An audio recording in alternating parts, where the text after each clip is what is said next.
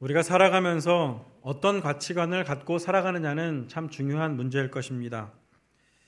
어떤 가치관을 갖고 살아가느냐에 따라서 그 사람의 시간과 물질과 같은 어, 자신이 가지고 있는 것을 어디다가 얼만큼 어떤 비중을 두고 지출할 것이 결정이 될 수도 있을 것입니다. 그리고 그가 어떠한 인생을 살아왔고 또 지금 살아가고 있으며 앞으로 어떻게 살아갈 것인가를 결정하는 기준이 되기도 합니다. 더불어 살아가면서 존경받는 가치 있는 인생이었나? 아니면 돈과 권력과 부귀영화를 누리며 살아왔지만 결국엔 비난받고 원망받을 인생으로 끝나버릴 것인가? 그것을 좌우할 수 있습니다. 안타까운 것은 자신의 삶의 방향도 모른 채 살아가는 이들이 있습니다. 자신만이 옳은 척 그렇게 여기고 살아가는 것이죠. 다른 사람이 어렵고 자신이 어떤 것을 누리고 있는 것을 그 대가로 다른 사람들이 얼마나 곤경에 처한지는 관심 없이 살아가는 사람들. 그러나 그것이 얼마나 잘못된 일인지도 모르고 살아가는 그런 사람들. 모두 다 가치관에서 비롯된 것이라고도 말할 수 있습니다. 또한 그것은 결국 신앙과 직결이 됩니다. 무엇을 믿고 있는가? 그 믿음의 대상이 과연 영원한 것인가? 그것이 진리인가 라는 그 물음 앞에 어떻게 답을 할 수 있느냐라는 것일 수도 있습니다. 일제 치하에서도 어, 이런 분들이 있었다고 합니다. 일본 그 제국주의가 영원할 것이라고 믿었다고 합니다. 그래서 어떤 사람들은 자신이 일본 사람이 되고 싶었다고 합니다. 귀화하기도 하고 여러 가지 모습을 가지려고 애를 썼다는 사람들도 있습니다. 일제 치하에서 그 그들의 그 어, 빌붙어 가지고 호가 오이하면서 동족을 공경에 빠뜨리면서도 자신들이 잘못됐다라고 생각하지 않는 사람들이 있었습니다. 오히려 그것은 그 바른 일이고 그것은 인류를 위해서 행해야 될 것으로 알고 살았던 사람들도 있었다는 것이죠. 반면에 자신과 가정을 뒤로 한 채 나라와 민족을 위해서 헌신했던 분들도 계셨습니다. 신앙이 동기가 되어서 주님의 이름 앞에 그렇게 헌신한 분도 계셨고, 비록 신앙은 없지만은 그런 나라와 애국애족의 정신으로 그렇게 헌신하신 분도 아마 계셨을 것입니다. 바로 그들의 헌신과 그들의 노고로 인하여서 오늘 우리가 이 자유 대한민국에서 이렇게 복락을 또 누리고 마음껏 주님을 찬양할 수 있는 영광을 보고 있다라는 것입니다. 영국 BBC 방송에서 그 That's Life라는 제목의 그 영상을 상영한 적이 있었습니다. 그 영어로 나오는 방송을 제가 본 것은 아니고요. 한글로 통역되어 있는 번역되어 있는 것을 봤습니다. 거기 니콜라스 윈턴이라는 할아버지가 등장을 합니다. 아, 이분은 1차 세계대전 당시에 어, 체코가 나치 독일에 점령돼 있었다고 합니다. 바로 그때 그곳에서 이제 잡혀서 핍박받고 있는 유대인들 그들을 우연히 보게 됐습니다. 수용소에 갇혀 있는 그들을 보고 어, 그들이 그는 그것을 보고 그 마음에 이제 감동을 받습니다. 아 이건 아니다. 저들을 위해서 내가 뭔가 할 수 있을 것이다.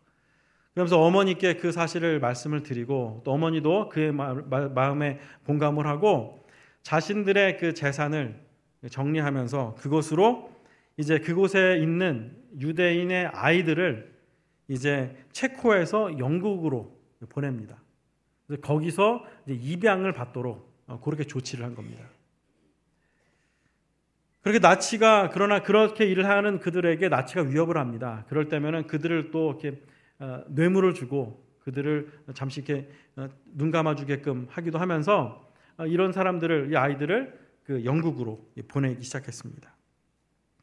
여러 차례 그들이 그렇게 수고해서 보낸 입양 보낸 아이들의 수가 669명이나 됐다고 합니다. 한 가정에서 한 사람의 결단으로 이루어진 일입니다. 그런데 그렇게 하는 중에 안타깝게도 약 250여 명의 아이들을 이제 다시 입양을 보내려고 하는 하고 있었는데 어, 그때 마침 2차 세계 대전이 시작해 시작되어서 모든 교통망이 굉장히 혼란스럽게 되는 바람에 그들이 다시 수용소로 돌아가는 일이 있었다고 합니다. 결국 들려 들려 들어오는 얘기는 그렇게 있다가 결국 그들은 그곳에서 모두 죽었다라고 하는 소식을 그 어른은 들었습니다. 그 후 약 50여 년 동안 그분은 이제 자신이 그렇게 행했던 것에 대하여서 누구에게도 말하지 않았다고 합니다. 그 이유는 250여 명의 아이들을 이 그렇게 잘못된 그 여러 가지 어려운 상황 속에서 잘못된 그것을 마치 자신의 잘못으로 여기면서 그렇게 어, 미안해하면서 있었던 그 죄책감 때문이었다고 합니다. 여기 니콜라스 윈턴의 선생은 그렇게 묻혀버릴 뻔했는데 1988년 어, 어느 날 그의 아내가 다락방을 정리하다가 그가 그동안에 그렇게 했던 일들이 적혀져 있는 문서와 그때 그들을 구출해 주었던 그 사람들의 명단을 발견을 합니다. 그 얘기를 처음 이제 남편에게 듣고 남편을 설득합니다. 이 일을 세상에 알리자고.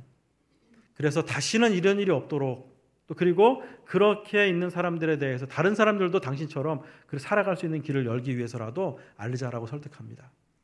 그리고 그는 이렇게 소문이 나기 시작하고 그래서 그는 영국의 쉰들러라는 별명도 얻게 됩니다.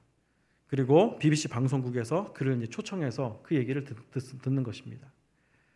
그 회중석 같은 곳에 그 가운데 앉아 계시고 어, 그리고 그곳에서 이제 그 사회자를 통해서 그 동안에 살아왔던 것, 그때 있었던 여러 가지 일들을 이제 듣습니다. 그러면서 그때 있었던 문서 하나를 그 사회자가 받아서 거기에 있는 명단에 그 한 사람을 이름을 부릅니다. 베라디만트 씨 이렇게 부릅니다.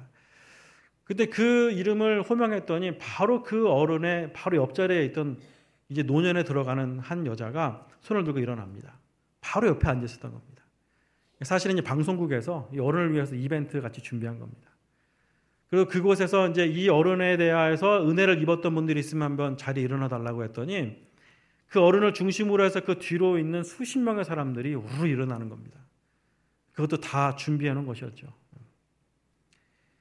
그가 구한 아이들이 성장하면서 가족을 이루었는데 그 수가 그 당시에 무려 6천 명에 달했다고 합니다.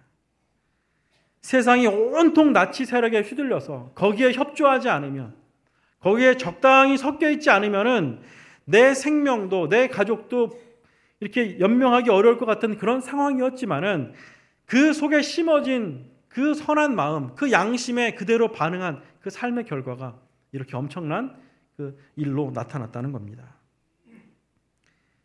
별로 놀라지도 않으시네요. 자, 이렇게 세상의 물결이 그 가치관들이 이렇게 막 흘러간다 그래도 바로 그 속에서도 하나님의 복음의 말씀에 합당하게 살기를 힘쓰는 사람들이 바로 여기 모인 우리들 하나님의 사람들입니다. 믿음에 따라 믿음에 반응하며 살아가는 사람들이 바로 우리들이라는 겁니다.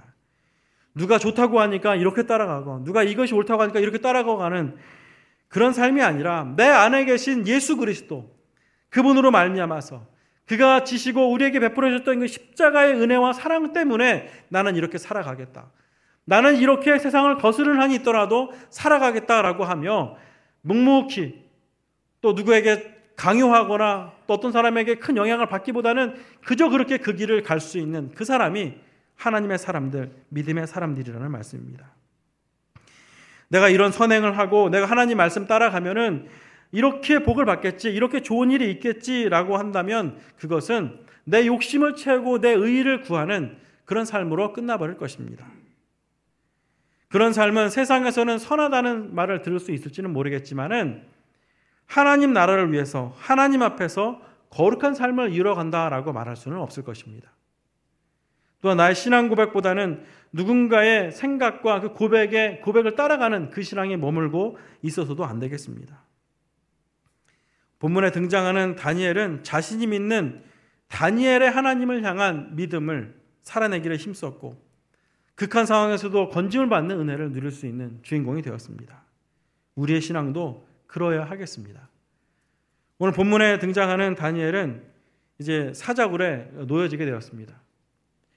다니엘의 반대자들이 왕의 칙령을 만들게끔 왕을 조종하고 또 왕으로부터 그 칙령을 바꿀 수 없게끔 만들고 그래서 그것으로 다니엘로 하여금 그 함정에 빠질 수밖에 없게끔 만들었던 것입니다.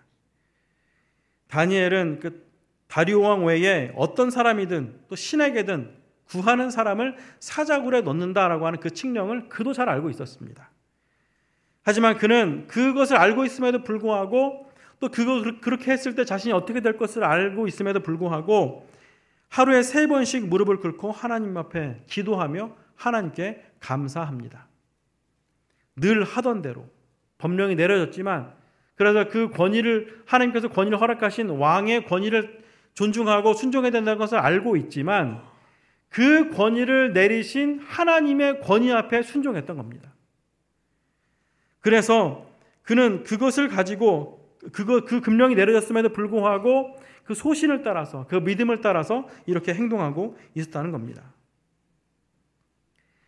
무릎을 꿇고 하나님 앞에 감사 기도를 드리는 다니엘. 성경에서는 그가 그 전부터 예측부터 하던 기도라라고 말씀합니다. 상황에 따라 흔들리는 것이 아니고 하나님과 관계 속에서 그에 따라서 늘 행동하던 그대로 행한다라는 것이죠. 그러나 다리오 왕 입장에서 봤을 때 이것은 반역입니다. 자신이 내린 금령, 자신의 말을 하찮게 취급한 그것으로 받아들일 수 있는 충분한 근거가 되는 일입니다. 이러한 상황에서 다니엘을 고소하던 그 신하들이 왕에게 찾아가서 그대로 일러 바칩니다. 왕이요라고 하면서 그 전의 것들을 쭉 고백하죠. 왕을 꼼짝없게 만들고 그러고 나서 그것을 말하는 것이죠. 이렇게 했으니까 이렇게 해야 됩니다라는 거예요. 그러면서 13절 말씀 보면은 사로잡혀 온 유다의 자손 중에서 다니엘이라고 하는 자. 그러니까 우리가 사로잡혀 와가지고 그래도 은혜 베풀어서 왕궁에서 수십 년 동안 이렇게 지낼 수 있도록 은혜를 베풀어 주고 배려해 주었는데 그놈이 이 짓을 했습니다. 왕이시여 라고 하면서 다니엘의 그 죄를 더 가중시키는 그들입니다.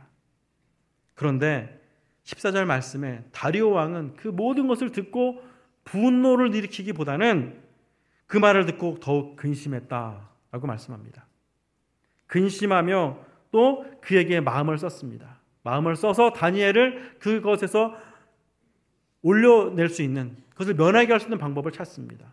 그래서 마음을 썼다라는 표현이 나오는데 원어를 그대로 해석해 보면은 심장을 그가 거기에 두었다라는 뜻입니다. 그만큼 온 마음을 다해서 다니엘을 그 사자굴에 빠지지 않도록 하기 위해서 그가 노력했다라는 것이죠. 그러나 15절 말씀에 해질 무렵이 됩니다. 그 법에 의하면은 왕을 배반한 사람, 반역한 사람은 24시간 안에 그, 그 죄가 발견됐을 다음부터 24시간 안에 처형을 하게끔 되어 있었다고 합니다. 그런 해질 무렵이 되자 왕에게 다니엘을 처형해야 된다라고 그들이 이제 찾아온 것이죠. 다니엘이 사자굴에 던지게 되자 이제 다리오 왕은 다니엘에게 이렇게 말합니다. 내가 항상 섬기는 너의 하나님이 너를 구원하시리라. 80대 중반이 된 다니엘입니다. 10대 때 왕궁에 들어와서 이제 80이 다 된 80대 중반이 된 다니엘. 그의 삶을 통하여서 그가 믿는 하나님이 어떤 하나님인지를 다리오 왕은 알고 있었던 겁니다. 그가 믿는 하나님을 이런 하나님이다라는 것을 뭐 따로 시간을 내서 배우거나 또 어떤 논쟁을 통해서 설득당한 것도 아니지만은 그를 통해서 간간히 하나님은 이런 분이시다라는 것을 들었고 이스라엘 역사 가운데 또 다니엘의 삶 속에서 어떻게 역사하셨는지를 들었고 또 다니엘이 지금 살고 있는 지금 옆 곁에서 봤을 때 그의 삶을 통해 보니 과연 그런 하나님이었다라는 것이죠. 그 하나님이 너를 구출해 줬으면 좋겠다. 왕인 나도 어찌할 수 없는 이 상황이지만 내가 믿는 그 하나님은 바로 그 능력의 하나님이라는 것, 능력의 하나님이니 할 수 있을 것이다. 그러니 그 하나님이 너를 구원하기를 원한다. 라고 다니엘에게 말하고 있습니다.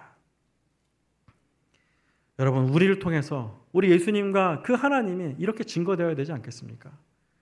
상대가 예수님을 믿지 않고 때로는 예수님을 향하여서 비난하는 사람이라 할지라도 내가 예수는 안 믿고 하나님도 없다라고 내가 생각하지만 그렇지만 당신의 삶 속에서 당신과 함께하는 그 예수님, 그 하나님이 있는 것은 내가 알겠습니다. 적어도 이런 고백을 들으며 살아가는 우리 모두가 될 수 있기를 바랍니다.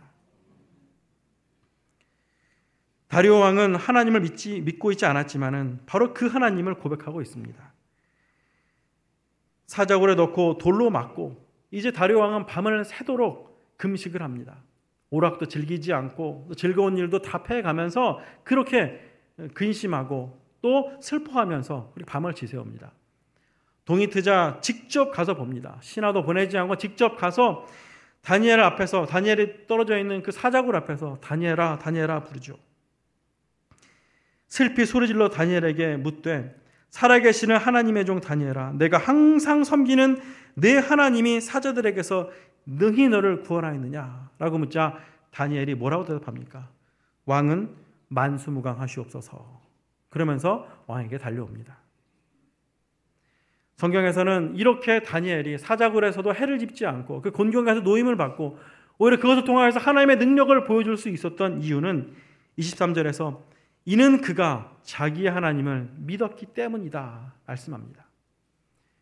아버지나 조상들이나 누군가로부터 들었던 그 신앙, 그 지식에 머무는 신앙, 자신이 체험하고 자신이 경험하고 자신이 도전하여 하나님께서 자신에게 허락하신 그 믿음으로 살아갔던 그 다니엘. 그 다니엘을 바로 자기의 하나님을 믿는 다니엘. 이렇게 표현하고 있는 겁니다. 80이 넘는 고령까지 약 60년 동안 있었던 다니엘. 이미 대적자들은 다니엘이 어떤 사람인지를 알고 있었을 것입니다. 그가 늘 그렇게 기도하는 사람이라는 것도 그는 이런 상황에 처한다 할지라도 그 생활을 접지 않을 것이라는 것도 알고 있었던 것이죠. 그러니 그런 계략을 짜는 것입니다. 그리고 왕도 그렇지 않습니까? 다리오 왕도 이제 다니엘에게 가서 야, 이렇게 변할 수 없는 건데 저 대적자들한테 가서 무릎 한 번만 꿇어라. 그러면서 내가 다시는 하나님 기도하지 않고 오직 왕만을 높이고 살아갈 테니까 이번 한 번만 봐달라고 한 번쯤 무릎 꿇고 한번 해봐라. 이런 말도 한번 할 수 있지 않겠습니까? 다리오, 다니엘을 살리려면. 왕이 또 내 앞에서 신하들 보는 앞에서 이렇게 무릎 꿇고 그거 다 버릴 테니까 한 번만 용서해 달라고 말로만이라도 한번 이렇게 구해 봐라. 이렇게 할 만도 하지 않습니까? 밤을 새도록 고민하고 슬퍼했던 왕이라면. 다리오 왕은 다니엘에게 이 협상 카드를 제시하지 않습니다. 왜 그렇습니까? 이것을 버리면 다니엘이 아니니까요. 자신이 그토록 신임하고 존중하고 사랑하는 그 다니엘이 바로 그 믿음을 지키는 다니엘이었기에 자신이 신임을 했고 그렇게 중심을 지키는 다니엘이었기에 다 자신이 지금도 이렇게 아끼고 사랑하는 충실한 종이라는 거죠. 다니엘은 원래 그런 사람이었기 때문입니다. 그의 하나님, 그가 믿는 하나님을 삶으로 살아냈던 그 사람이었기 때문이죠. 가장 권위적이고 자신을 신처럼 여기는 왕. 그리고 그 왕을 왕이 그렇게 살아갈 수 있도록 뒤에서 보필하는 신하들로 가득 차 있는 궁궐에서 믿음을 지키며 살아왔던 다니엘을 한번 상상해 보십시오. 그 신앙은 다니엘로 하여금 그 이방 세계, 그것도 그 권력의 암투가 치열하게 있었던 그곳에서 잘 적응할 수 있도록 하는 그 정도의 신앙이 아니었습니다. 그 정도의 가치가 아니었습니다. 그곳에서도 하나님이 어떠한 분이신지를 삶으로 증거할 수 있게끔 만들어 주시는 그런 신앙이었고 또 그, 그것으로 하여금 하나님의 능력을 증거할 수 있는 기회로 삼을 수, 삼게끔 하는 그런 신앙이었다는 겁니다. 우리가 믿는 하나님, 우리에게 주어진 그 믿음과 신앙이 바로 그러하다는 말씀입니다. 자신이 경험하고 확신 속에 거하는 그 하나님, 그 하나님 향한 믿음의 고백이었습니다. 그것이 다니엘의 삶의 소신이 되었고 그가 살아가는 방향이 되었던 것입니다. 20세기 중반에 위대한 전도자 두 명을 꼽으라 그러면은 빌리 그레함과 찰스 템플턴이라는 분을 꼽습니다. 이분은 그 당시에 위대한 전도자 두 명의 금가루 쌍둥이다. 이런 그 별명까지 얻었습니다. 그 1973년에 여의도에서 100만 명 이상 모여가지고 빌리 그레한 목사님께서 전도 집회를 한 적이 있었습니다. 우리나라에서. 그래서 우리는 빌리 그레한 목사님을 잘 알지만 찰스 템플턴 이분은 잘 모릅니다. 이분은 그 당시에 그 현재 젊은이들에게 큰 영향을 끼치고 있는 YFC라고 하는 선교단체를 만듭니다. 토레이 존스라고 하는 아주 당대 당, 쟁쟁한 분들과 더불어서 그렇게 큰 사역을 또 소신 있게 감당했던 분이었습니다. 그 당시에 사람들은 여러모로 볼 때 그 빌리 그레한 목사님 우리가 존경하고 참 큰 영향을 끼쳤던 그 목사님보다도 훨씬 탁월한 사람이다라는 평을 듣던 분이었습니다. 설교와의 영향력도 굉장히 컸고 탁월했다고 합니다. 그래서 미국 복음주의 협의회에서는 하나님이 가장 잘 활용하는 사람이다라는 칭찬을 듣던 분이었습니다. 그는 이제 프린스턴 신학교에서 신학을 하고 장로교 목사로서 활동을 합니다. 그런데 그가 1957년에 라이프지에 실린 한 사진을 보고 이제 그 마음이 흔들리기 시작합니다. 아프리카의 심한 가뭄으로 한 여자가 그 죽은 아이를 안고선 원망스러운 눈빛으로 하늘을 바라보고 있는 그 사진이었습니다. 어떻게 사랑하는 사랑의 하나님께서 사랑과 긍휼과 자비 하나님께서 비도 내려주지 않는 그 하나님이 과연 창조주인가? 그는 고민하기 시작합니다. 그러면서 난 더 이상 하나님을 믿지 않겠다 하며 불가지론을 주장합니다. 그 후로 계속해서 무신론자들의 글들, 그 볼테르라든지 러셀, 데이비드 흄 이런 사람들의 책을 탐독하면서 그는 무신론자가 됩니다. 그리고 사역을 다 접고 캐나다에서 정치를 하고 또 글을 쓰면서도 정치에 입문해서 총리 물망에까지 올라갔던 사람이었습니다. 그 1975년에 완전히 배교하여서 하나님과의 작별이라는 책을 쓰기도 했습니다. 그런데 그가 2001년 86세의 나이에 세상을 떠나기 전에 예수님과 관련된 그 유언을 합니다. 나는 그가 그립다.